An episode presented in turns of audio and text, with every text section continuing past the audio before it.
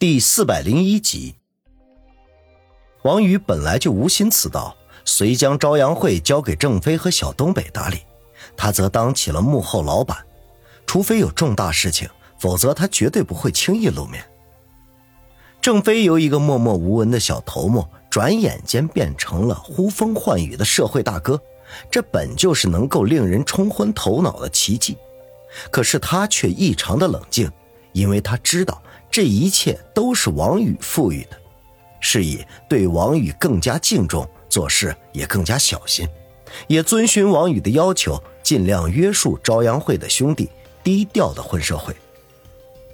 小东北的来历是个谜，王宇一度想要找人仔细调查，最后却打消了这个念头。所谓疑人不用，用人不疑，他不想因此破坏了小东北的耿耿忠心。三月中旬，王宇一家迁至新居，彻底告别了老旧破败的平房。也许是不习惯的缘故，王大海老两口隔三差五的还是会回故居找找感觉，和邻里邻居唠唠家常。王宇也不阻拦，全当是二位老人去过二人世界了。王鑫的学习日渐紧张起来，六月份他将参加中考，如果顺利的话。很快就会成为一名高中生，过上他总是挂在嘴边、十分向往的高中生活。于雨溪仍旧是王鑫最好的闺蜜，时不时呢就会到王宇家小住几日。她每次看王宇的眼神依然是充满了爱恋和幽怨，只是她不再像以前那样郁郁寡欢，人也变得丰润精神起来，浑身上下都散发着青春活力。王宇受不了他炙热的眼神，总是想方设法的避免和接触，反倒是背地里和方心打得火热。方心柔情似水，他就是温柔乡，他就是英雄种。王小磊继续做他的恶魔小护士，总会把他负责照顾的病人修理的服服帖帖。谁叫人家是个美女呢？有时候他会突如其来的给王宇打个电话。问他什么时候来医院住院，因为他的病人都太听话了，实在无聊的很。这王宇哭笑不得，只得敷衍了事儿。叶小楠始终和王宇保持着若即若离的关系，对于他们之前发生过的那些事情也绝口不提。可是每当碰到王宇和其他女人亲密无间的时候，他又会醋意大发，找各种理由和王宇发一通火。这使王宇时常的感叹：“这女人心海底针，当真是令人琢磨不透啊！”孙卫红的武术馆越发的红火了，慕名而来的学生多不胜数，他忙得焦头烂额，连找王宇打架的心情都没有。苏辛迪在春城的房地产公司开张当天就乘机去了美国，苏城在外国治疗的情况也并不乐观。最近几天一直都是在昏迷当中，根据主治医生的建议，他恐怕坚持不了几天了。苏辛迪必须前去相陪。林雪飞的电影拍摄延期了一个月，再加上后期的宣传工作，至少要到五一才能回来。这自从新年之后，每天给王宇打一个电话，成为了他的生活习惯。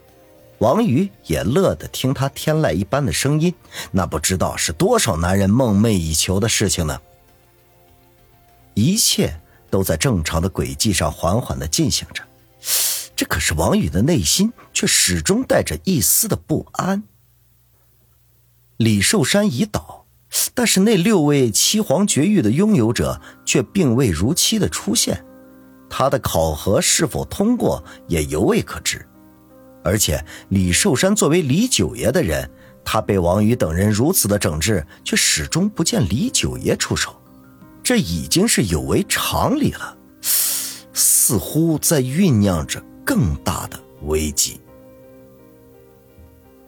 这是个周一的下午，王宇正在云顶国际的别墅里无聊的看着电视。这栋别墅是他第二个家，大多数的时候呢，他都会滞留在这里。除了和女人厮混方便之外，这里也是经过他的改造，适合锻炼身体。自从在地下都城与东北双煞一战之后，他更加意识到自己实力的不足。诸事平定之后，他把一半的时间都用在了自身的修炼上，甚至还把老段请了过来，不但为他制定了系统的训练方法，还亲自指点，使他的实力突飞猛进，脱胎换骨。这只是最近几天呢，老段接到了林雪飞父母的电话，才告辞离开。电视里演的都是一些无聊的肥皂剧，王宇看得兴趣索然。看看时间，才两点多钟，不由得唉声叹气的嘀咕道：“唉，真够无聊的，谁都不来陪我。”他话音刚落，门铃就毫无征兆的响了起来。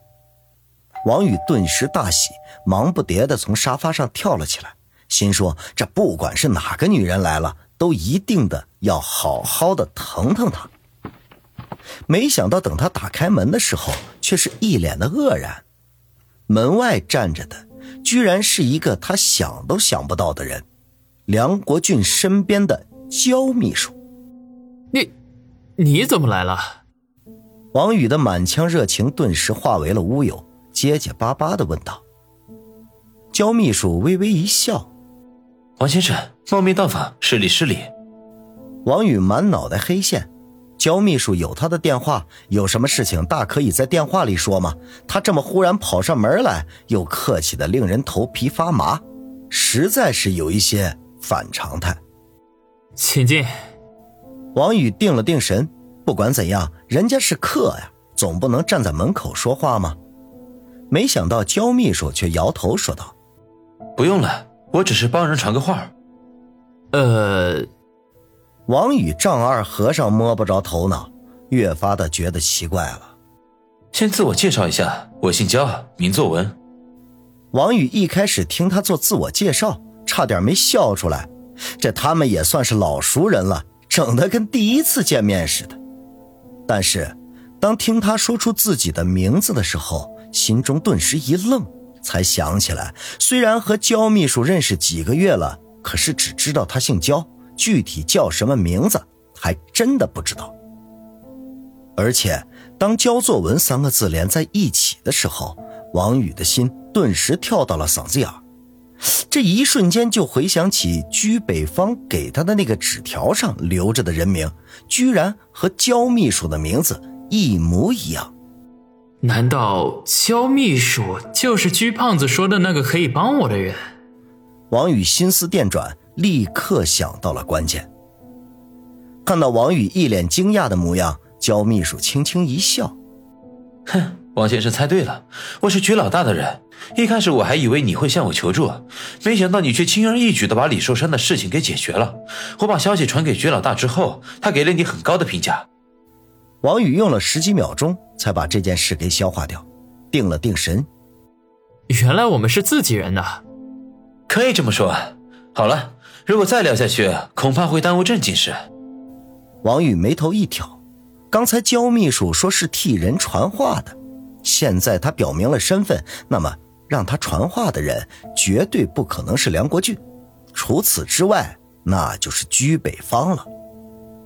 一念及此，他心中不由得暗喜，莫非居北方是要告诉他，他们已经承认他这个第七人了？焦秘书，请说。王宇压制住心中的狂喜，缓缓的说道。焦秘书收起脸上的笑容，肃然的说道：“王先生，一个星期之后，徐老大将在省城开一个私人聚会，请你到时候一定参加。”说着，他从腋下的文件包里取出一只牛皮纸信封来。这是邀请函，具体的时间和地点都已经标明。这可大出王宇的意料之外。他迟疑的接过牛皮信封，皱眉问道：“就这些？”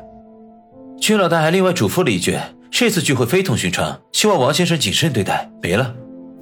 王宇嗯了一声，隐约从这话里感觉到了危险的气息，心中不由得暗忖：难道这是鸿门宴？屈胖子送邀请函是假，向我发出预警是真？消息已经传到，我就告辞了，还有许多工作要忙。焦秘书见王宇沉吟起来，便低声说道：“也不等王宇开口相送，就转身而去。